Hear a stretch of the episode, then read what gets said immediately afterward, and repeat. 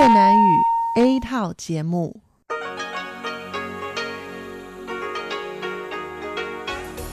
Đây là Đài Phát thanh Quốc tế Đài Loan RTI.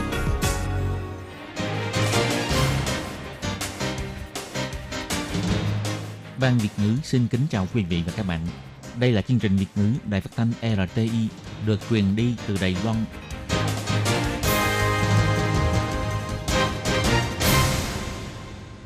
Hello, tôi Kim xin kính chào các bạn. Hoan nghênh các bạn lại đến với chương trình Việt ngữ ngày hôm nay của chúng tôi. Các bạn thân mến, hôm nay là thứ ba, ngày 7 tháng 7 năm 2020, cũng tức ngày 17 tháng 5 âm lịch năm canh tí. Chương trình Việt ngữ ngày hôm nay của chúng tôi sẽ bao gồm các nội dung chính như sau.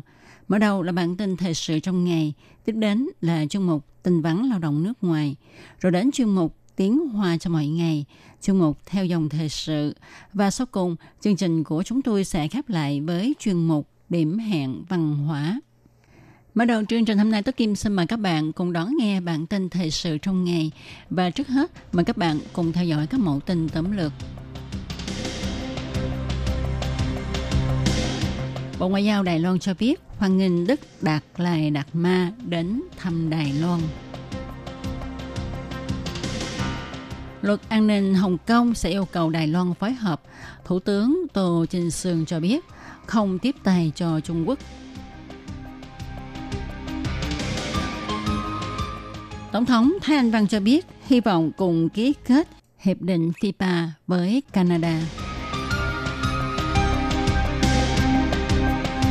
Bưu điện sẽ phân luồng bán phiếu mua hàng và cho mua giúp người khác. Dịch COVID-19 trên toàn cầu đã khiến cho 534.000 người chết, số ca nhiễm bệnh gần 11,5 triệu người.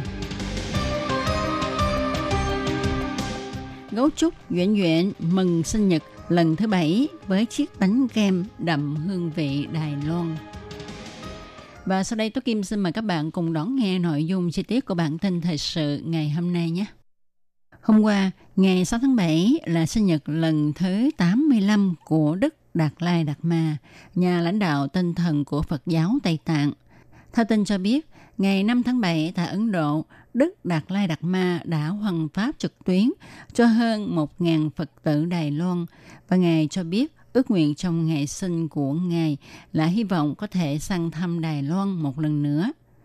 Ngày 7 tháng 7, bà Âu Giang An, phát ngôn viên Bộ Ngoại giao Đài Loan cho biết, Đức Đạt Lai Đạt Ma là nhà lãnh đạo tinh thần Phật giáo được cả thế giới tôn trọng, người từng đoạt giải Nobel Hòa bình năm 1989.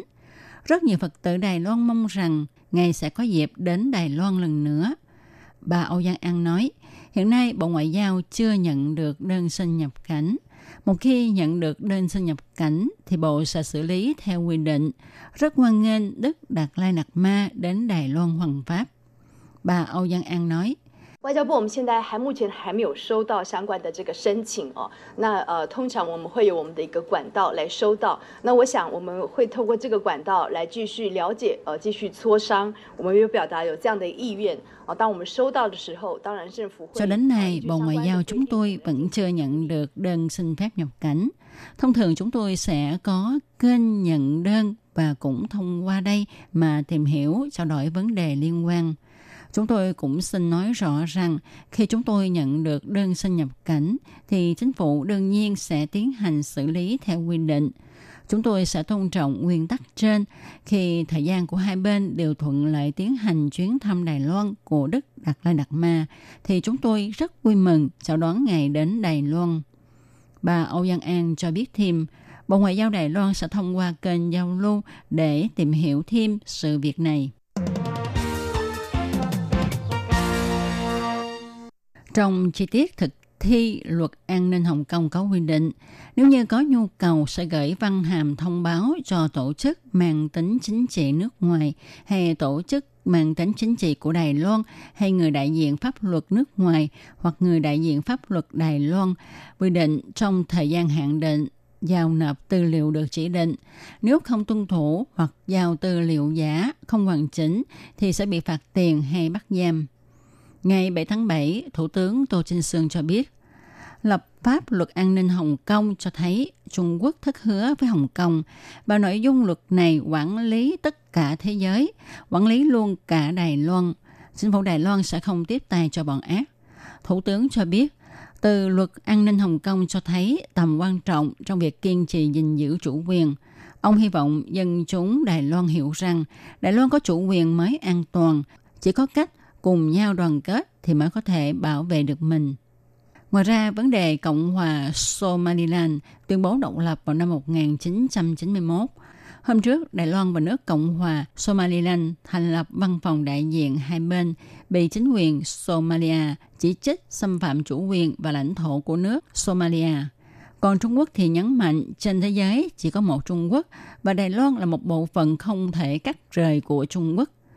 Sáng nay, bà Âu Giang An, phát ngôn viên Bộ Ngoại giao Đài Loan cho biết, chính phủ Đài Loan chỉ trích lời tuyên bố trên của Trung Quốc vì không đúng sự thật và trân trọng nhắc lại, Đài Loan là Đài Loan, Đài Loan không phải là một phần của Cộng hòa Nhân dân Trung Hoa. Trung Quốc chưa thống trị Đài Loan ngày nào thì không có quyền đại biểu người dân Đài Loan phát biểu trên cộng đồng quốc tế. Ngày 7 tháng 7, Tổng thống Thái Anh Văn tiếp kiến ông Jordan Zev, đại diện văn phòng thương mại Canada tại Đài Bắc. Tổng thống Thái Anh Văn cho biết, Đài Loan có cùng lý tưởng với Canada, đó là cùng tận hưởng giá trị phổ cập tự do dân chủ và nhân quyền. Khi luật an ninh Hồng Kông bị cưỡng chế thông qua, Đài Loan, Canada và nhiều quốc gia dân chủ trên thế giới đều bày tỏ sự quan tâm. Đài Loan cũng sẽ tiếp tục theo sát tình thế tại Hồng Kông. Tổng thống cho biết, chúng tôi đã thành lập văn phòng chuyên phụ trách cứu trợ Hồng Kông đầu tiên trên toàn cầu để thể hiện lý tưởng và quyết tâm của chúng tôi. Đài Loan là người phòng thủ bảo vệ giá trị dân chủ ở tuyến đầu. Chúng tôi sẽ tiếp tục cùng hợp tác với Canada và các quốc gia có cùng lý tưởng để cống hiến công sức của mình cho công cuộc gìn giữ tự do dân chủ của thế giới. Tổng thống cũng ủng hộ việc ông Jordan Rev thúc đẩy giao lưu hợp tác trong nhiều lĩnh vực với Đài Loan. Tổng thống Thái Anh Văn nói, đặc biệt với sự đã kích nghiêm trọng của đại dịch COVID-19, các nước cần hợp tác với nhau, cùng chuẩn bị cho việc chấn hưng kinh tế. Nếu Đài Loan có thể gia nhập Hiệp định Đối tác Toàn diện và Tiến bộ Xuyên Thái Bình Dương, đồng thời cùng ký kết Hiệp định đảm bảo xúc tiến đầu tư TIPA với Canada, thì tin chắc rằng sẽ có thể nâng cao động thái của khu vực và vô cùng có ích đối với quan hệ kinh tế thương mại của hai nước. Phiếu mua hàng tăng giá trị gấp 3 bản giấy bán đắt hơn dự đoán.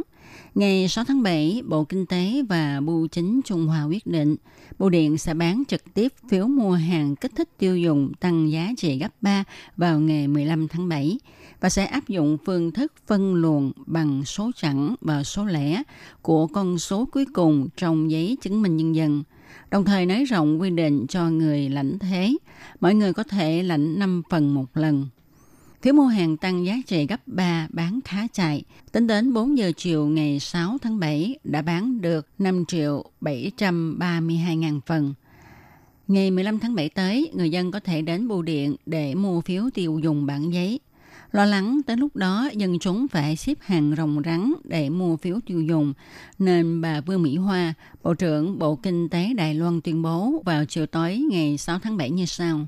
Ngày 15 tháng 7 tới, Bưu điện sẽ áp dụng phương thức phân luồng bằng số chẵn và số lẻ của con số cuối cùng trong giấy chứng minh nhân dân để bán phiếu kích thích tiêu dùng nhằm phân tán lượng người xếp hàng mua phiếu trong ngày. Số cuối cùng trong giấy chứng minh nhân dân là số lẻ thì sẽ đến bưu điện mua phiếu tiêu dùng vào ngày thứ hai, thứ tư và thứ sáu. Số cuối cùng trong giấy chứng minh nhân dân là số chẵn thì có thể đến mua phiếu tiêu dùng vào thứ ba, thứ năm và thứ bảy. Sau khi thảo luận, Bộ Kinh tế và Cục Bưu chính cũng quyết định cho dân chúng mua phiếu kích thích tiêu dùng giúp người khác. Mọi người có thể mua giúp 5 phần. Tổng giám đốc Giang Thụy Đường, Bưu chính Trung Hoa cho biết, hiện có 242 bưu điện sẽ kéo dài thời gian làm việc vào ngày thứ Bảy hàng tuần từ sáng đến 5 giờ chiều và buổi chiều chỉ chuyên bán phiếu kích thích tiêu dùng cho dân chúng mà thôi, không phục vụ các dịch vụ khác.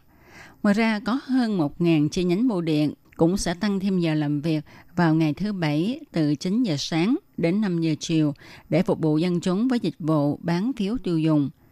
Bộ Chính Trung Hoa cũng mô phỏng cách bán khẩu trang trong thời gian phòng chống dịch COVID-19.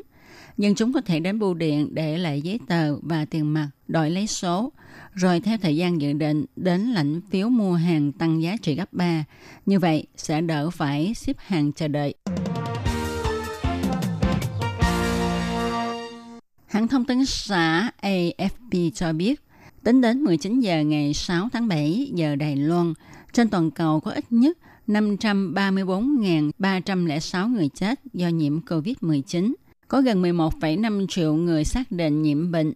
Từ sau khi dịch COVID-19 bùng phát tại Trung Quốc từ tháng 12 năm ngoái cho đến nay, hiện dịch COVID-19 đã lan tràn ra 196 quốc gia và khu vực. Có ít nhất 5 triệu 991.700 người được cho là đã khỏi bệnh. Hãng thông tấn xã AFP thu thập số liệu do chính phủ các nước và Tổ chức Y tế Thế giới cung cấp để thống kê. Tuy nhiên, những số liệu trên có thể chỉ phản ảnh một phần nào đó với con số bị nhiễm bệnh thực tế. Vì có nhiều quốc gia chỉ thực hiện xét nghiệm khi người bệnh có triệu chứng nhiễm bệnh hoặc là những ca bệnh nặng. Nước Mỹ là quốc gia bị dịch COVID-19 hoành hành nghiêm trọng nhất. Tính cho đến nay, nước Mỹ có 129.947 người chết. Số ca nhiễm bệnh lên đến 2 triệu 888.729 trường hợp. Ít nhất có 906.763 người khỏi bệnh. Nước Brazil có số người chết chỉ đứng sau nước Mỹ, có tổng cộng 64.867 người chết do nhiễm COVID-19 có 1.603.055 người xác định nhiễm bệnh. Các quốc gia có tình hình dịch nghiêm trọng còn có nước Anh với 44.222 người chết và 285.416 ca nhiễm bệnh. Nước Ý 34.861 người chết, 241.611 ca nhiễm bệnh. Mexico 30.639 người chết, 256.846 ca nhiễm. Mexico là nước vượt qua nước Pháp để trở thành nước đứng thứ năm trong số quốc gia có người chết nhiều nhất trên thế giới do dịch COVID-19.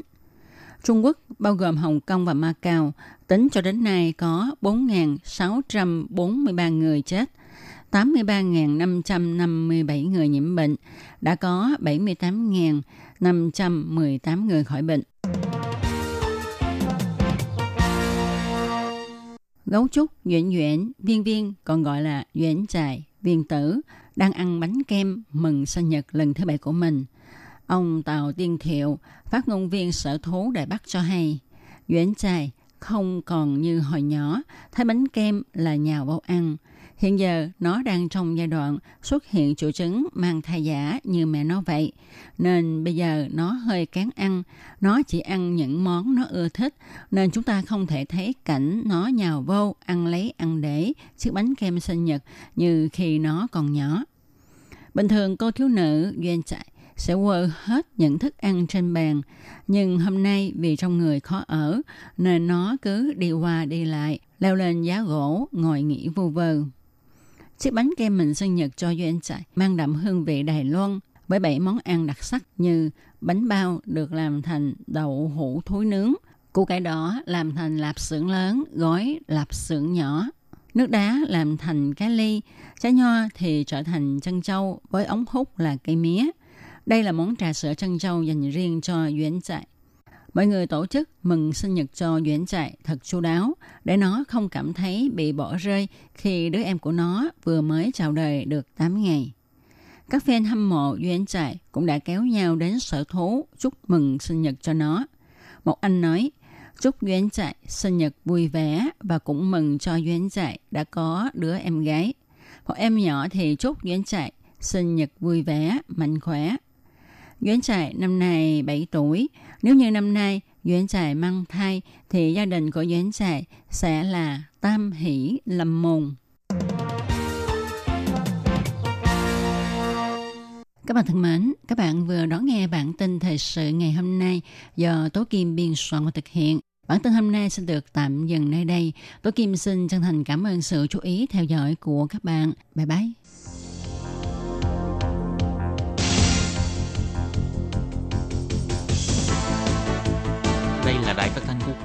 Đài Loan LTI, truyền thanh từ Đài Loan, Trung Hoa Dân Quốc. Mời các bạn theo dõi mục tin vắn lao động ngoài. Khiết Nhi và Thúy Anh xin chào các bạn. Các bạn thân mến, xin mời các bạn cùng đón nghe bản tin vấn lao động của tuần này. Trong phần tin vắn lao động của tuần này, Thúy Anh và Khiết Nhi xin mang đến cho các bạn hai thông tin như sau. Thông tin thứ nhất, đó là lao động di trú khó nhập cảnh do ảnh hưởng của dịch bệnh. Chủ thuê nếu có nhu cầu cần chăm sóc lâu dài, có thể tiếp nhận lao động trong nước hoặc gọi điện cho số 1966 để xin được hỗ trợ. Và thông tin thứ hai, đó là cần thận trọng để không xảy ra tai nạn nghề nghiệp khi làm việc trong những ngày hè có nhiệt độ cao. Và sau đây xin mời các bạn cùng đón nghe phần nội dung chi tiết của bản tin vắn ngày hôm nay. Do ảnh hưởng của dịch bệnh nên thời gian nhập cảnh của những kháng hộ công mới bị chậm trễ, khiến cho người lớn tuổi trong gia đình không có người chăm sóc. Về việc này, Bộ Lao động bày tỏ chủ thuê có thể lựa chọn tiếp nhận những kháng hộ công người nước ngoài đang ở Lài Loan để chuyển đổi chủ thuê. Ngoài ra, chủ thuê cũng có thể gọi điện thoại cho tổng đài 1966 hoặc đến trung tâm chăm sóc lâu dài của các huyện thị để xin được trợ giúp. Bộ Lao động cũng nói rõ, để ứng phó với tình hình dịch bệnh COVID-19, lao động nước ngoài mới khó nhập cảnh Đài Loan để làm việc. Vì thế, chủ thuê có thể đến trạm phục vụ việc làm của chính phủ ở các địa phương làm thủ tục tiếp nhận kháng hộ công người nước ngoài đang ở Đài Loan. Như thế sẽ có thể giảm bớt thời gian chờ đợi lao động di trú mới nhập cảnh từ nước ngoài. Người dân cũng có thể gọi điện thoại cho đường dây nóng 02 8995 6000 của Bộ Lao động để xin được tư vấn các thủ tục quy trình liên quan. Để giải quyết nhu cầu cần tuyển dụng kháng hộ công người nước ngoài trong thời gian dịch bệnh, từ ngày 30 tháng 3, Bộ Y tế và Phúc lợi đã đưa ra phương án giải quyết trong giai đoạn này đối với những người mất khả năng tự chăm sóc từ cấp độ 2 trở lên. Nếu thuê lao động di trú mới từ nước ngoài do đang trong giai đoạn dịch bệnh nên sẽ khó có thể nhanh chóng nhập cảnh. Những lao động di trú trở về nước nghỉ phép cũng tạm thời không thể quay lại Đài Loan làm việc. Hoặc lao động di trú sau khi nhập cảnh lại phải cách ly kiểm dịch tại nhà 14 ngày.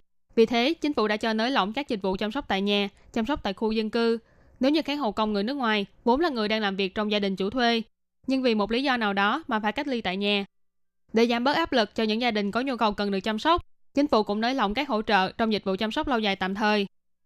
Bộ Lao động bày tỏ, nếu người dân có nhu cầu cần dịch vụ chăm sóc lâu dài, có thể gọi điện thoại đến cho số 1966 của Bộ Y tế và Phúc lợi hoặc đến Trung tâm Quản lý Phục vụ chăm sóc lâu dài của địa phương để xin được tư vấn thêm và đăng ký phục vụ. Và tiếp sau đây là thông tin thứ hai. Gần đây, chính quyền thành phố Trường Hóa đã nhận được báo án tai nạn nghề nghiệp. Có trường hợp người lao động làm việc trên mái nhà, bất cẩn bị té.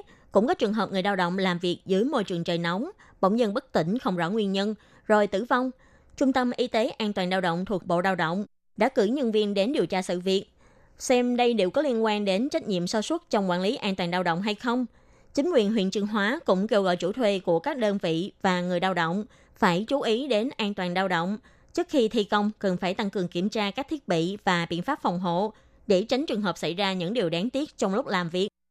Gần đây, do thời tiết nắng nóng liên tục, người lao động khi làm việc ngoài trời dưới trời nắng nóng, nhất là những công việc như làm nông vụ, xây dựng, làm đường và sửa đường dây điện ngoài trời vân vân, rất dễ bị các chứng bệnh liên quan đến việc nhiệt độ cơ thể tăng cao như là bị trúng nắng, kiệt sức vì nhiệt, sốt động kinh vân vân. Chủ thuê khi điều người lao động làm những công việc dưới nhiệt độ cao cần phải tuân thủ theo quy định về quy tắc thiết bị y tế an toàn nghề nghiệp, cung cấp đủ lượng nước và muối ăn, cũng như là hướng dẫn cho người lao động cần chú ý đến tác hại khi làm việc dưới nhiệt độ cao để bảo vệ sức khỏe và sự an toàn cho người lao động, tránh phát sinh các bệnh về nhiệt. Chuyên gia về sức khỏe cũng cho biết, cơ thể con người không chỉ phải bổ sung đủ nước, mà hàm lượng muối và chất điện giải cũng cần được phải bổ sung đầy đủ. Nếu không thì rất dễ khiến cho toàn thân mệt mỏi và khó chịu. Bác sĩ cũng chia sẻ, việc hấp thụ nước nên được chia làm nhiều lần, chứ đừng uống một lúc 500cc hay 1000cc. Ngoài ra, tỷ lệ tử vong do sốc nhiệt nghiêm trọng cao đến 80%. Thế nên vào mùa hè, khi hoạt động ngoài trời, cũng nên chú ý bổ sung nước, muối và chất điện giải, cũng như là chống nắng kỹ càng. Như vậy mới có thể đảm bảo cho sức khỏe của bản thân mình. Để giảm thiểu tác hại nghề nghiệp, phía chính quyền huyện Chương Hóa cũng đã tích cực phối hợp với Bộ Lao động, xúc tiến kế hoạch phụ đạo cải thiện môi trường làm việc cho các doanh nghiệp vừa và nhỏ, kết hợp với những tình nguyện viên am hiểu về an toàn lao động, thành lập đội hướng dẫn y tế an toàn, đi đến các doanh nghiệp vừa và nhỏ trên địa bàn để hướng dẫn tuyên truyền, khám chữa bệnh tạm thời trong xưởng, tư vấn thông tin và cải thiện môi trường vân vân. Để những đơn vị được hướng dẫn phụ đạo có thể hiểu hơn về các nhân tố nguy hiểm tiềm tàng, cải thiện môi trường và giảm thiểu tai nạn nghề nghiệp. Các bạn thân mến, bản tin vấn lao động của tuần này Do Khí Nhi và Thúy Anh thực hiện cũng xin tạm khép lại tại đây. Cảm ơn sự chú ý lắng nghe của quý vị và các bạn. Xin thân ái chào tạm biệt các bạn và hẹn gặp lại. Bye bye. Bye bye.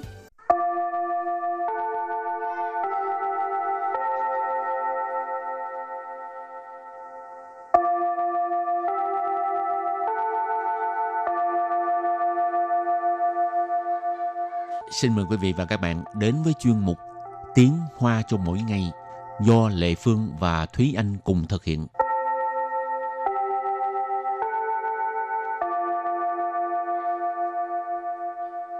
Anh và Lệ Phương xin kính chào quý vị và các bạn. Chào mừng các bạn cùng đến với chuyên mục Tiếng Hoa cho mỗi ngày ngày hôm nay.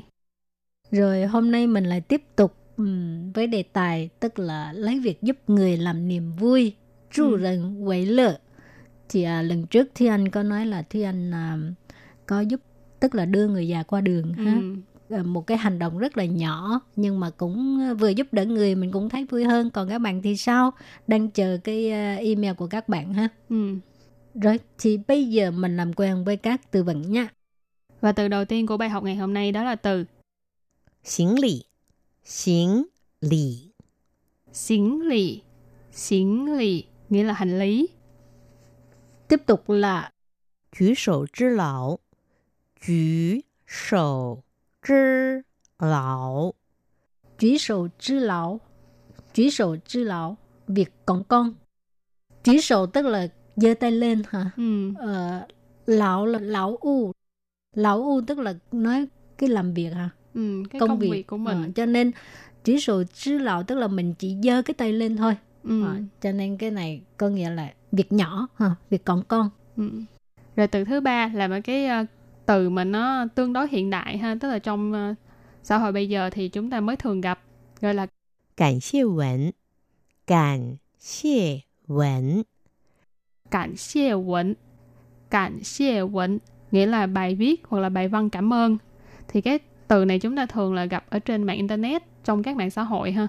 Thường là khi mà mình à, đăng tải một bài viết nào đó lên mạng thì mình sẽ à, nói là sầm sầm mờ quẩn.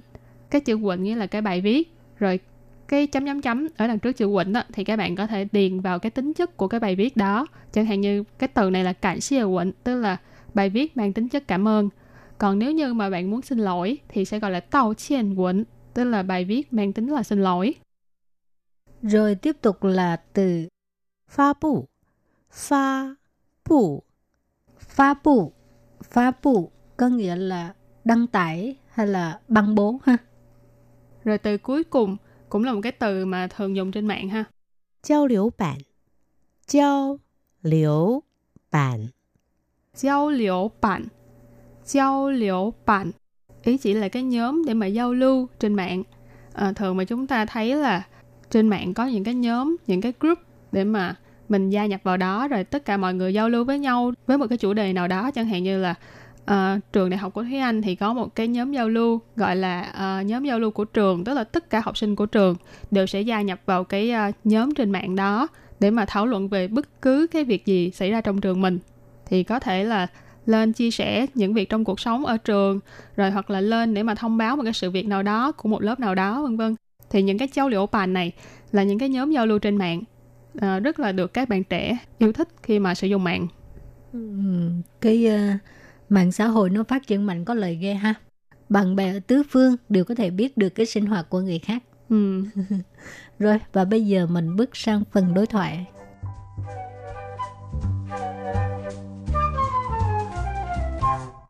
và đối thoại của hôm nay như sau 听说你前天帮一个女同学搬行李呀、举手之劳而已。不过你怎么知道这件事？那位同学写了一篇感谢文，发布到学校的交流板上了呢。哎，感谢什么？能帮助别人，我也很开心。 sau đây xin giải thích câu đầu tiên của đối thoại câu đầu tiên đó là 听说你前天帮一个女同学搬行李呀、听说你前天帮一个女同学搬行李啊？ 听说你前天帮一个女同学搬行李啊？ 听说你前天帮一个女同学搬行李啊? Câu này có nghĩa là nghe nói hôm trước bạn đã giúp cho một bạn nữ bưng hành lý hả? Thiên số là nghe nói, Chén thiên là hôm trước, băng là giúp, ý cờ, cờ ở đây là lượng từ ý chỉ là một người. Nữ thống xuế, thống xuế là bạn, bạn học cùng trường hoặc là cùng lớp, thì nữ thống xuế là uh, một bạn học nữ. Ban là cái hành động là dọn, bưng, bê. Xiển lị là hành lý, cho nên ban xiển lị nghĩa là bưng hành lý, dọn hành lý. Rồi câu thứ hai là 举手之劳而已。不过你怎么知道这件事？举手之劳而已。不过你怎么知道这件事？ 举手之劳而已。不过你怎么知道这件事？Câu này có nghĩa là chuyện nhỏ thôi mà, nhưng mà bạn sao biết được cái chuyện này? À, trí sầu trư lão hồi nãy Lê Phương có giải thích rồi ha. Chuyện nhỏ, việc còn con, ở gì, tức là mà thôi. Trí sầu trư lão ở gì, việc nhỏ thôi mà. Bú của có nghĩa là nhưng mà, ní chậm mà知道, chậm mà 知道, làm sao biết vậy ha, chậm mà 知道, làm sao biết. Thế件事 là cái uh, chuyện này, việc này. Tức là cái việc uh, bưng hành lý giúp bạn học nữ đó ha. Bú của ní chậm mà 知道 chuyện sự, nhưng mà tại sao bạn lại biết được việc này? Rồi kế tiếp là câu thứ ba. 那位同学写了一篇感谢文，发布到学校的交流板上了呢。那位同学写了一篇感谢文，发布 到学校的交流板上了呢。那位同学写了一篇感谢文，发布到学校的交流板上了呢. Câu này có nghĩa là bạn ấy đã viết một bài văn cảm ơn rồi đăng tải lên trên nhóm giao lưu của trường mình rồi đó. Na wei thổ xuệ, cái chữ wei ở đây là cái lượng từ ý chỉ là người. khi mà mình giới thiệu một người nào đó mình ngoài chữ cửa ra thì mình dùng chữ quỳ thì nó nghe cũng uh, lịch sự hơn nhiều. Thì na quỳ thuận sửa ý là cái bạn học đó bạn đó xịa là viết. Y pian pian là lượng từ của ờ, bài viết bài văn. Cảm xie 文 thì là bài văn cảm ơn. Cho nên na quỳ thuận sửa xịa là y pian cảm xie 文 nghĩa là bạn ấy đã viết một cái bài văn cảm ơn. Phá bù là đăng tải ban bố. Ở đây mình dịch là đăng tải ha. Xuế xiao là trường giao lưu bản là nhóm giao lưu. Sang là ở trên một cái gì đó, cho nên phát bu tạo xuế xiao tờ giao lưu bản sang, tức là đã đăng tải lên trên cái nhóm giao lưu của trường. Rồi lơ ở đằng sau cái sự việc này, ý chỉ là sự việc này đã diễn ra. Nợ thì là cảm thán từ. Rồi câu cuối cùng. Ai, cảm xế sầm mà, nâng băng rụ bìa rần, tôi cũng hẳn khai xin. Ai, cảm xế sầm mà, nâng 帮助别人，我也很开心。哎。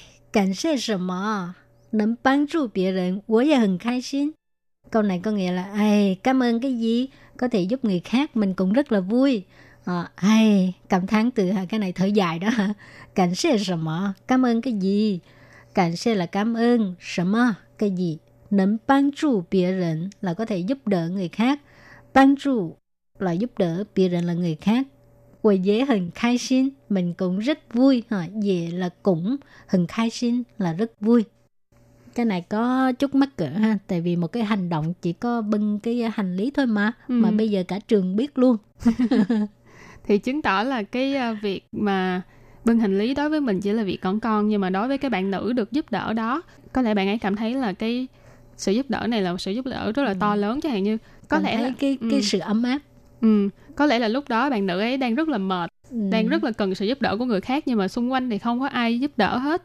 đột nhiên xuất hiện một bạn này lại uh, sẵn lòng giúp đỡ như vậy rồi ừ. uh, cũng không có uh, yêu cầu đáp trả gì hết thì người ta cảm thấy là ồ oh, thật là ấm áp hậu quýnh noạn ừ. Rồi thì à, hy vọng các bạn khi nào mà đang gặp à, cái khó khăn cái gì đó ha thì Ừ. sẽ có người giơ tay ra giang tay ra giúp đỡ vừa đúng lúc luôn á. Ừ.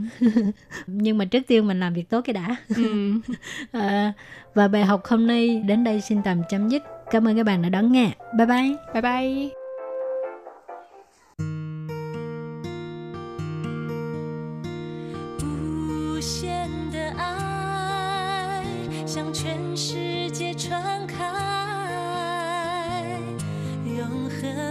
Hãy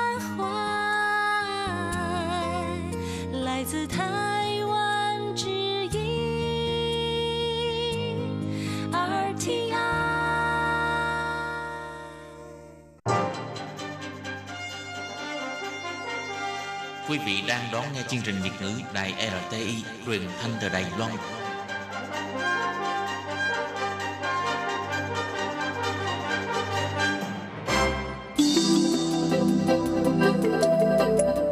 Chào mừng quý vị đến với chuyên mục Theo dòng thời sự do Minh Hà thực hiện. Chuyên mục này sẽ giới thiệu những đề tài thú vị cùng những dòng thời sự và sự kiện nổi bật đang diễn ra tại Đài Loan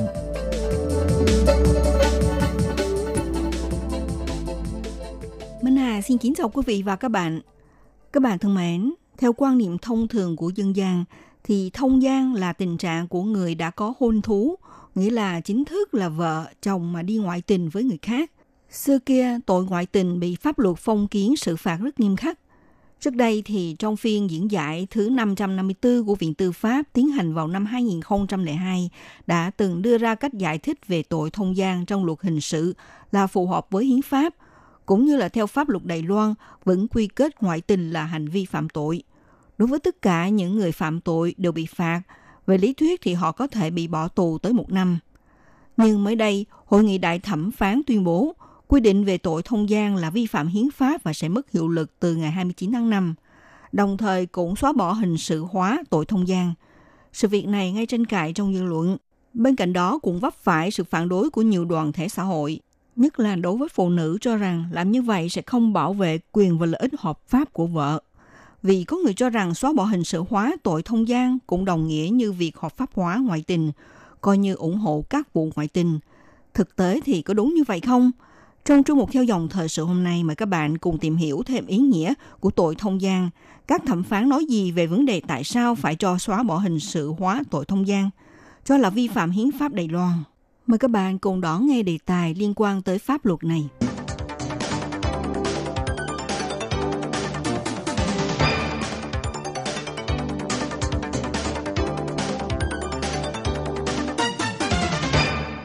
Thông gian còn gọi là thông dâm, tư thông hay là gian thông là việc ngoại tình thường bị phản đối trên cơ sở xã hội, tôn giáo, luân lý hoặc là luật pháp. Mặc dù có cái nhìn khác nhau về hành vi tình dục nào bị coi là thông gian, cũng như về các hậu quả xã hội, tôn giáo và pháp lý, nhưng trong nhiều nền văn hóa đều tồn tại khái niệm này. Các cấm đoán thành văn hay là theo tục lệ chống việc thông gian là một phần của bộ luật hôn nhân trong hầu hết mọi xã hội. Trong quan hệ hôn nhân, ngoại tình là hành vi luôn bị lên án ở bất cứ đâu, bất kỳ không gian, thời gian nào, dù quá khứ hay là hiện tại. Nói cách khác, ngoại tình có nghĩa là chỉ những người có quan hệ yêu đương bất chính khi đã có vợ hoặc chồng. Như vậy, vấn đề ngoại tình thì chỉ đặt ra khi một hoặc cả hai bên đã có quan hệ hôn nhân hợp pháp với người khác. Trong pháp luật quy định đây là hành vi bị cấm, không được phép thực hiện. Đài Loan là nơi duy nhất ở châu Á đã hợp pháp hóa hôn nhân đồng giới. Nhưng đây cũng là một trong số ít nơi cùng với các nước Hồi giáo bảo thủ như Afghanistan và Brunei vẫn quy kết ngoại tình là hành vi phạm tội.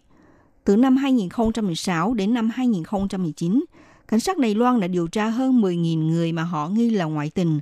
Hơn 1.200 người đã bị kết án. Tất cả những người phạm tội đều bị phạt, mức trung bình là 3.000 đô la Mỹ. Về lý thuyết, họ có thể bị bỏ tù tới một năm. Điều tồi tệ là phần lớn những người bị kiện là phụ nữ. Khi những người chồng bị phát hiện gian dối, một số người vợ tha thứ cho họ, nhưng vẫn khăng khăng đòi buộc tội người phụ nữ kia. Ngược lại, những người đàn ông bị cấm sừng có xu hướng buộc tội cả vợ lẫn người tình của vợ. Theo tạp chí Economist công bố cuộc thăm dò dân Ý đối với vấn đề này cho thấy kết quả là 54% những người bị kết án trong những năm gần đây là phụ nữ, trong khi với những tội danh khác ở Đài Loan, nam giới chiếm khoảng 80%.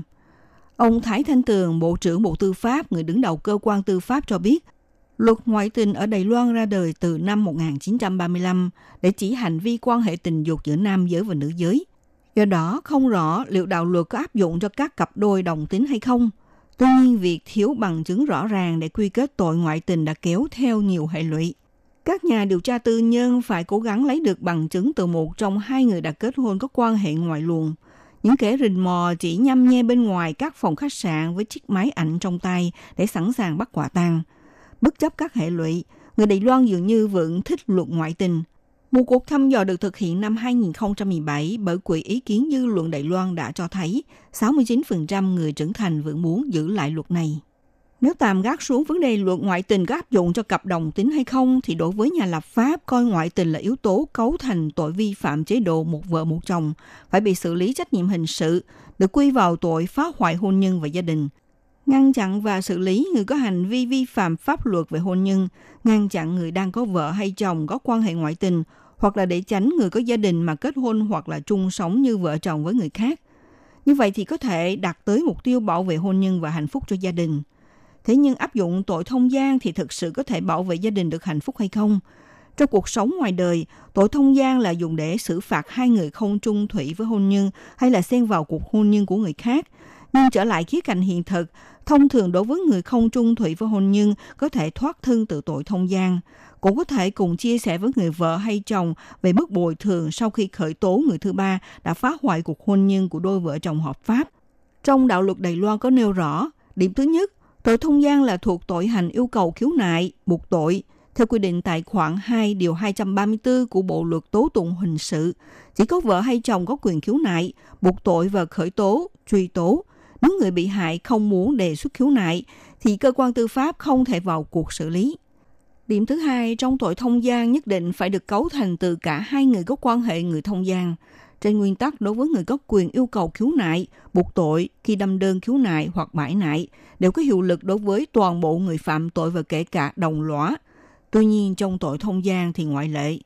Nói cách khác, người vợ hay chồng sau khi đề xuất đơn yêu cầu khởi tố, nếu như sau đó rút lại đơn khiếu nại đối với chồng hay vợ, thì trong sự kiện này bị cáo duy nhất còn lại là người thông gian với vợ hoặc chồng – khi hai người đã phạm tội không chung thủy với vợ hay chồng, cuối cùng chỉ có một người bị xử phạt thôi.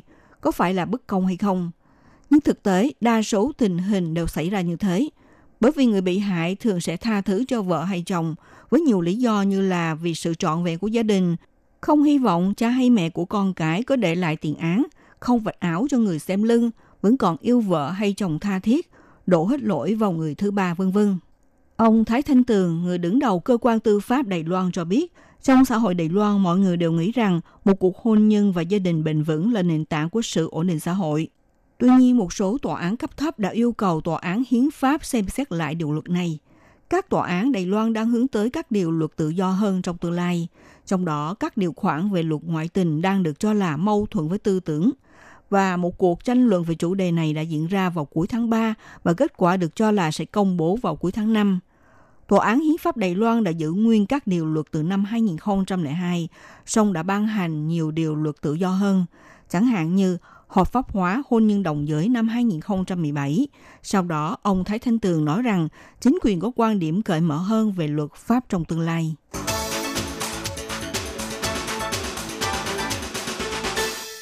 Ngày 29 tháng 5, Hội nghị đại thẩm phán của Viện Tư pháp đã tiến hành phiên diễn giải thứ 791 theo đó, quy định việc bãi nại đối với người vợ hoặc chồng không có hiệu lực đối với người thông gian với vợ hoặc chồng người đó tại Điều 239 về tội thông gian, luật hình sự và Điều 239 Bộ luật tố tụng hình sự là vi phạm hiến pháp.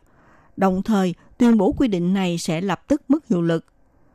Trong phiên diễn giải thứ 554 của Viện Tư pháp tiến hành vào năm 2002 đã từng đưa ra cách giải thích về tội thông gian trong luật hình sự là phù hợp với hiến pháp vào thời điểm đó, các đại thẩm phán cho rằng hôn nhân và gia đình là cơ sở để hình thành và phát triển xã hội, được đảm bảo bởi hiến pháp và điều 239 luật hình sự là phù hợp hiến pháp. Cùng với sự thay đổi của xã hội, khi xét xử các vụ án cản trở hôn nhân, có 19 thẩm phán cho rằng điều khoản này đã vi phạm các bảo đảm về quyền cơ bản của con người trong hiến pháp. Hạn chế các quyền cơ bản của con người và yêu cầu diễn giải hiến pháp – Ngoài ra, có 6 bản kiến nghị của người dân nên các đại thẩm phán đã tiến hành thụ lý yêu cầu này sau 18 năm. Điều 239 luật hình sự quy định người có vợ hoặc chồng mà thông gian với người khác thì sẽ bị phạt tù dưới một năm. Người thông gian với vợ hoặc chồng người khác cũng bị xử phạt như vậy. Khi xét xử vụ án cản trở hôn nhân, một thẩm phán tòa án huyện Miêu Lực cho rằng tội thông gian đã vi phạm hiến pháp và đề nghị các đại thẩm phán diễn giải hiến pháp Ngoài vấn đề liệu tội thông gian trong luật hình sự có vi phạm hiến pháp hay không, thì việc Điều 239 luật hình sự quy định nếu một người khiếu nại vợ hoặc chồng mình tội thông gian, rồi sau đó lại bãi nại sẽ không có hiệu lực đối với người thông gian với vợ hoặc chồng người đó. Cũng là trọng tâm của cuộc biện luận diễn ra vào ngày 31 tháng 3. 12 đại thẩm phán đã tham gia cuộc biện luận, trong đó có 4 vị đại diện nêu ý kiến. Thứ trưởng Thường trực Bộ Tư pháp ông Thái Bích Trọng đã dẫn đầu đoàn cán bộ đến tham dự. Bộ trưởng bộ hình sự bà Bành Hạnh Minh cũng dẫn đoàn cán bộ đến nêu ý kiến. Ngoài ra, các đại thẩm phán cũng cho mời giáo sư, phó giáo sư của các trường đại học ờ, làm người giám định. Chủ tịch Quỹ văn hóa giáo dục Tường Văn, bà Hứa Hạnh Huệ, Giám đốc điều hành Quỹ Phúc lợi xã hội Lệ Hinh, bà Kỷ Huệ Dung đã nhận lời mời đến bày tỏ ý kiến với tư cách là người bạn của tòa án. Thẩm phán Ngô Chí Cường chỉ rõ, Tội thông gian không phải là nguyên nhân duy nhất khiến hôn nhân lung lay, không cần phải can thiệp bằng cách xử phạt hình sự. Ông hy vọng các đại thẩm phán tuyên bố quy định về tội thông gian là vi phạm hiến pháp. Về điều 239 Bộ luật tố tụng hình sự quy định thể chế sẽ dẫn đến sự không công bằng và bất bình đẳng trong việc xử phạt, đồng thời sẽ biến tướng yêu cầu duy trì hôn nhân không có ý nghĩa, bị buộc phải duy trì mối quan hệ vợ chồng giả tạo. Thẩm phán Hà Hiệu Cương cho biết tội thông gian đã xâm phạm nghiêm trọng quyền riêng tư cá nhân. Trong thực tiễn tòa án, hành vi thông gian rất có khả năng bị thay thế bằng bồi thường dân sự. Việc bồi thường dân sự đối với tội thông gian còn có hiệu quả răng đề cao hơn xử phạt hình sự. Thẩm phán Trương Uyển Sâm chỉ ra mục đích của việc quy định tội thông gian có thể là bảo vệ gia đình và thuần phong mỹ tục, tránh gây đau khổ cho người vợ hoặc chồng. Pháp luật cho phép người dân có quyền tự quyết định việc kết hôn, ly hôn, nhưng không được dùng luật hình sự để đe dọa hôn nhân phải trung thủy. Ông cho rằng có nhiều nỗi khổ trong hôn nhân như vấn đề mẹ chồng nàng dâu, giáo dục con cái, vấn đề kinh tế vân vân. Quan hệ tình dục chỉ là một trong số đó. Một người đau khổ trong hôn nhân không có nghĩa là người còn lại phải bị trừng phạt. Đau khổ không nên trở thành lý do để trừng phạt theo luật hình sự. Thẩm phán Lâm Mạnh Hoàng cho rằng nhà nước không thể sử dụng xử phạt hình sự chỉ để thỏa mãn cảm xúc. Xử phạt hình sự không thể đảm bảo sự trung thủy về mặt tình dục của các cặp vợ chồng mà sẽ chỉ đẩy nhanh sự đổ vỡ hôn nhân. Bà Kỷ Huệ Dung cho biết, tổ thông gian là điều khoản để xử phạt phụ nữ. Mặc dù trong các vụ án, đối tượng bị truy tố là nam giới thường nhiều hơn phụ nữ, nhưng người bị kết tội là phụ nữ lại nhiều hơn nam giới. Tổ thông gian sử dụng luật hình sự để đe dọa những kẻ ngoại tình. Hiện nay xã hội không ủng hộ việc trừng phạt thân thể để giáo dục học sinh, song lại dùng cách thức đe dọa để duy trì hôn nhân. Hiện nay, các quốc gia tiên tiến đã xóa bỏ tội thông gian. Việc Đài Loan vẫn còn duy trì luật này cần phải được xem xét lại. Ngoài ra, tội thông gian liên quan đến quyền riêng tư của gia đình cũng vi phạm luật nhân quyền quốc tế. Vụ hình sự thuộc Viện Tư pháp cho rằng, cùng với sự thay đổi của thời đại, người dân ngày càng coi trọng quyền tự chủ tình dục. Con người là chủ thể chứ không phải là khách thể của quyền tự chủ tình dục. Luật dân sự đã đủ để bảo đảm quyền của người vợ hoặc chồng. Việc xây dựng luật cần theo kịp thời đại. Tội thông gian không cần thiết phải tồn tại. Về quy định tại Điều 239 Bộ Luật Tố Tụng Hình sự, Vụ Hình sự cho biết theo các tài liệu thống kê, do số phụ nữ bị truy tố và kết án vì tội thông gian nhiều hơn nam giới, bất lợi cho các bị cáo nữ giới, sự ảnh hưởng bởi yếu tố giới tính vẫn còn tồn tại. Xã hội Đài Loan vẫn chưa có sự đồng thuận đối với việc xóa bỏ tội thông gian. Cách đây 4 năm, chủ đề liệu có nên xóa bỏ tội thông gian đã được đăng trên kênh tham dự mạng lưới chính sách công do Ủy ban Phát triển Quốc gia thuộc Viện Hành Chính thiết lập – đồng thời đăng đải biên bản phiên điều trần về chủ đề có nên xóa bỏ việc coi thông gian là một tội hay không và các quy định hiện hành trong luật dân sự, luật hình sự để người dân bỏ phiếu và bày tỏ ý kiến, thăm dò xu hướng và thu thập ý kiến của người dân để làm tài liệu tham khảo cho công tác sửa đổi luật. Thống kê cho thấy có 10.755 người đã bỏ phiếu, tỷ lệ những người phản đối việc xóa bỏ tội thông gian là 85%. Các bạn thân mến, chuyên mục theo dòng thời sự hôm nay mời các bạn tìm hiểu ý nghĩa của tội thông gian. các thẩm phán nói gì về vấn đề tại sao phải cho xóa bỏ hình sự hóa tội thông gian, cũng như cho là vi phạm hiến pháp của Đài Loan. Bài viết này đến đây cũng xin được tạm dừng. Minh Hà xin kính chào tạm các bạn và hẹn gặp lại các bạn cũng trên làn sóng này vào buổi phát kỳ sau.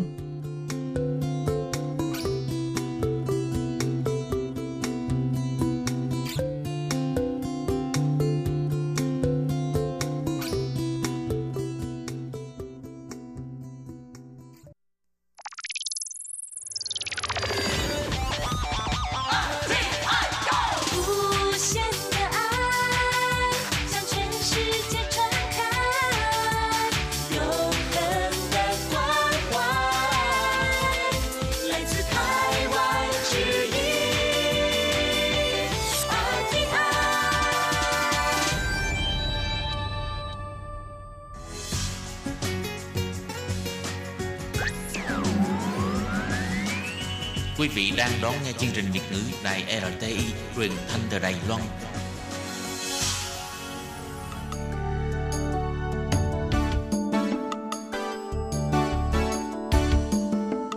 Chào mừng quý vị đến với chương mục Điểm hẹn văn hóa do Khiết Nhi phụ trách. Khiết Nhi xin chào các bạn. Các bạn thân mến, các bạn đang đón nghe chuyên mục Điểm hẹn văn hóa các bạn ơi, mùa hè đã đến rồi, thời tiết rất là nóng phải không các bạn? Và giữa thành phố đông đúc, các bạn có muốn là trốn khỏi thành phố để đi đến những nơi thật là mát mẻ để giúp các bạn giải nhiệt trong những ngày hè không?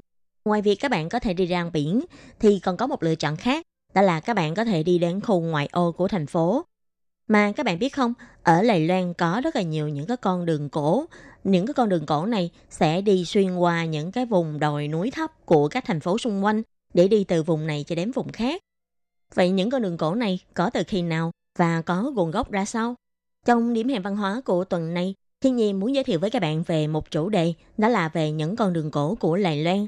Sau đây xin mời các bạn cùng đón nghe nhé.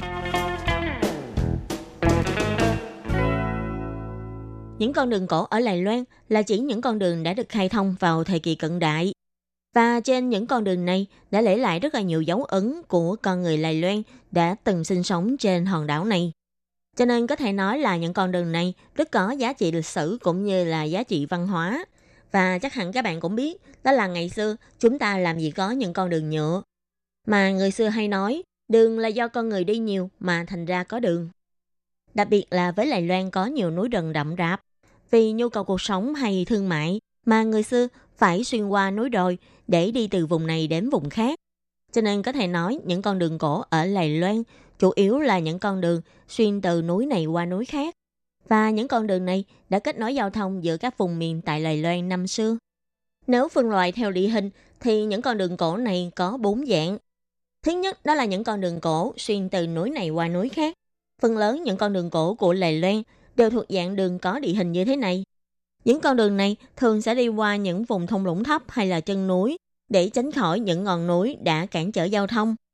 Và địa hình thứ hai đó là những con đường đi dọc theo các dòng suối, như con đường đi qua suối Marco One hay là đi qua suối Đại Khê vân vân. Và thứ ba, đó là những con đường bằng đi trên đồng bằng. Có thể nói là ngày xưa ở Lài Loan cũng có rất là nhiều con đường cổ đi xuyên qua các vùng đồng bằng cũng như là đi qua các vùng đồi núi thấp nhưng phần lớn những con đường này sau này đã được dùng để làm nền tảng để phát triển thành những con đường cái hay là đường nhựa của ngày nay, cũng như là trở thành những con đường để phục vụ cho sản xuất. Nhưng do sự đô thị hóa của con người nên phần lớn những con đường cổ ở vùng đồng bằng hay nội núi thấp ngày nay chỉ còn diện mạo của đường cái hiện đại chứ không còn để lại dấu vết của đường cổ. Và địa hình thứ tư đó là những con đường cổ dọc theo bờ biển. Điển hình đó là đoạn đường dọc biển từ Tô Áo cho đến Hoa Liên và đây cũng chính là tiền thân của công lộ Tô Hoa ngày nay, một trong những con đường được công nhận là đẹp nhất của lầy Loan. Và số phận của những con đường cổ này cho đến ngày hôm nay, có một số con đường đã được tái kiến thiết để trở thành đường cái hay trở thành những con đường để phục vụ cho sản xuất. Như vừa rồi Khiến Nhi có giới thiệu, đó là có những con đường ở vùng đồng bằng hay đồi núi thấp đã được cho xây dựng lại và trở thành những con đường được sử dụng cho đến ngày hôm nay – Tuy nhiên những con đường này đã không còn diện mạo của những con đường cổ nữa. Có chăng chỉ có một số đoạn đường còn được giữ lại do không bị dùng để làm đường cao tốc. Ví dụ, một trong những con đường cổ được sử dụng để làm đường cao tốc mà được mọi người biết đến nhiều nhất đó là đường cổ Bắc Nghi, tức là con đường cổ đi từ Đài Bắc cho đến Nghi Lan. Ngoài ra thì còn có con đường cổ vượt núi Hợp Hoang hay là con đường cổ đi xuyên qua miền Trung. Đó là đối với những con đường cổ tại vùng đồng bằng hay là vùng đồi núi thấp, thích hợp để tái kiến thiết lại để phục vụ cho giao thông đường bộ. Tuy nhiên, cũng có những con đường cổ ở vùng núi không phù hợp để xây dựng lại thành đường cao tốc. Thì lúc này, người ta cũng cho tìm lại những con đường cổ này và cho sửa sang lại để phục vụ cho việc ờ, tham quan, du lịch hay là hoạt động leo núi. Những con đường cổ mà phục vụ cho việc tham quan du lịch này mà người ta biết nhiều đến như là có đường cổ Bát Thông Quan, đường cổ Thảo Lãnh hay là đường cổ Đạm Lan, đường cổ Ngư Lộ vân vân. Ngoài những con đường được tái kiến thiết lại để tiếp tục phục vụ cho việc giao thông đi lại ra, hay những con đường để phục vụ cho việc uh, du lịch tham quan, và số phần còn lại của những con đường không nằm trong hai mục đích này là những con đường đã bị lãng quên hay những con đường nhỏ đã bị biến mất. Thì đây là tình hình chung về việc bảo tồn cũng như là sự phát triển của những con đường cổ tại Đài Loan ngày nay. Đây cũng như người xưa đã nói, đó là đường là do con người đi ra mà có, nhưng nếu như mà con người không đi nữa thì có thể con đường đó sẽ bị biến mất.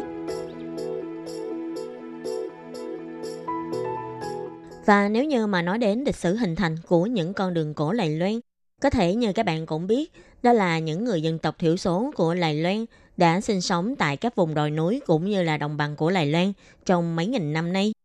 Trong đó có thể là do sự tan rã trong nội bộ của các bộ lạc, cũng như là đi tìm vùng đất mới để mà có thể canh tác hay để mà săn bắn. Thì những người dân tộc thiểu số này đã di chuyển từ khu vực này đến cùng một khu vực khác trên đảo Đài Loan. Đặc biệt là sau này, khi người Hán di cư đến hòn đảo Đài Loan, lúc đó đôi khi là do tập quán khác nhau, cũng như là do một số nhân tố khác, người Hán đã khiến cho người dân tộc thiểu số buộc phải rời khỏi nơi mà họ đã sinh sống để di chuyển đến một vùng khác. Và cũng chính từ những cái sự di chuyển như thế này đã hình thành nên những cái con đường mà sau này cũng trở thành nền tảng để phát triển ra thành những con đường cổ. Trước đây, những người dân tộc thiểu số của Lài Loan chủ yếu sống tại miền Tây của đảo Lài Loan, Ví dụ như dân tộc người Athaya thì trước đây đang sống tại khu vực Nam Đầu của ngày nay và sau này họ đã dần di dời về phía miền Bắc cũng như là phía miền Đông. Và cũng chính vì thế hình thành nên những con đường đi từ dãy núi Tuyết Sơn đến miền Bắc của dãy núi Trung ương. Hay như người dân tộc Punun, họ đã đi từ đồng bằng miền Bắc đi vào miền Trung của Nam Đầu và tiếp tục đi về hướng miền Đông cũng như là miền Nam Bộ. Cũng vì thế đã hình thành nên rất là nhiều con đường cổ ở trong địa giới của huyện Nam Đầu hay những con đường đi ở đoạn giữa của mạch núi Trung ương và những con đường đi trong dãy núi Ngọc Sơn. Đến thời kỳ cuối đời Minh, lúc đó do lệnh cấm vượt biển của nhà Minh đã dần được nới lỏng. Rất nhiều người Hán ở khu vực Phúc Kiến và Quảng Đông cũng dần di cư đến Đài Loan sinh sống. Sau đó là đến thời kỳ người Hà Lan chiếm giữ Đài Loan và đến thời kỳ Vương triều Minh Trịnh Tiếp sau đó, Đài Loan được sắp nhập vào bản đồ của nhà Thanh và người Hán di cư đến Đài Loan cũng càng lúc càng đông. Trước đây khi người Hán di cư đến Đài Loan thì người Hán chủ yếu tập trung sinh sống tại khu vực đồng bằng Gia Nam, tức là khu vực Gia Nghĩa Đài Nam bây giờ. Về sau, người Hán dần dần phát triển ra khu vực miền Trung và miền Bắc của Đài Loan, cũng như là khu vực Nghi Lan ở miền Đông Đài Loan. Trước đây do giao thông đường bộ không có tiện lợi và Đài Loan có nhiều sông ngòi cùng kênh rạch, nên giữa các khu vực của Đài Loan chủ yếu là dựa vào giao thông đường thủy để qua lại vãng lai. Về sau, do dân số sinh sống trên đảo Đài Loan càng lúc càng đông và tập trung chủ yếu tại bờ Tây đảo là chính. Sau này, những người dân này đã cùng khai thác khai khẩn tại các khu vực của miền Tây Đài Loan. Vì thế, giao thông đường bộ cũng trở nên ngày càng quan trọng. Những con đường mà người Hán đi lại lúc bấy giờ, vì sau cũng trở thành nền tảng để phát triển đường cổ Bắc Nghi, hay đường cổ tại khu đồi núi đồng bằng miền Tây – Tuy nhiên, vào đời nhà Thanh, triều đình có một lệnh cấm, đó là cấm người Hán đi vào khu vực của người dân tộc. Vì thế, dấu chân của người Hán chủ yếu chỉ ở vùng huyện thành hay đồng bằng là chính, ít khi nào đi vào đến vùng đồi núi. Phải sau sự kiện mẫu đơn xã thì lúc đó triều đình nhà Thanh mới quyết định là sẽ đi vào miền núi để khai khẩn và thống trị. Sự kiện mẫu đơn xã là một sự kiện xảy ra vào năm 1874, tức là năm thứ 13 đồng trị nhà Thanh, năm thứ bảy của đời vua Minh Trị Nhật Bản. Lúc đó người dân Nhật Bản đã lấy lý do là năm 1871, những người dân tộc thiểu số ở miền Nam Đài Loan đã giết hại người Nhật Bản tại Ryukyu. Vì thế, Nhật Bản đã cho xuất binh đến đánh những cái dân tộc thiểu số tại miền Nam của Đài Loan. Vì Nhật Bản đã xuất binh, cho nên là nhà Thanh đã phái ông Thẩm Bảo Trinh làm khâm sai đại thần đến Đài Loan để giải quyết vấn đề của Nhật Bản và những người dân tộc thiểu số ở miền Nam Đài Loan. Cũng vì sau sự kiện này mà phía triều đình nhà Thanh quyết định là sẽ đi vào khai khẩn tại khu vực miền núi, cũng như là tiến hành thống trị đối với những người dân tộc thiểu số tại khu vực miền núi và miền đông của Đài Loan.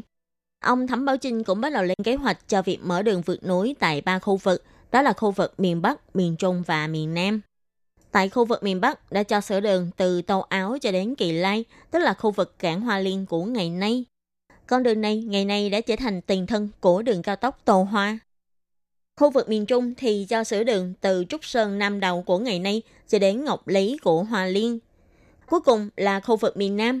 Ông đã cho mở đường từ khu Xích Sơn, tức là xã Vạn Loan của khu vực Bình Đông ngày nay, cho đến Tỷ Nam, gần thành phố Đài Đông của ngày hôm nay.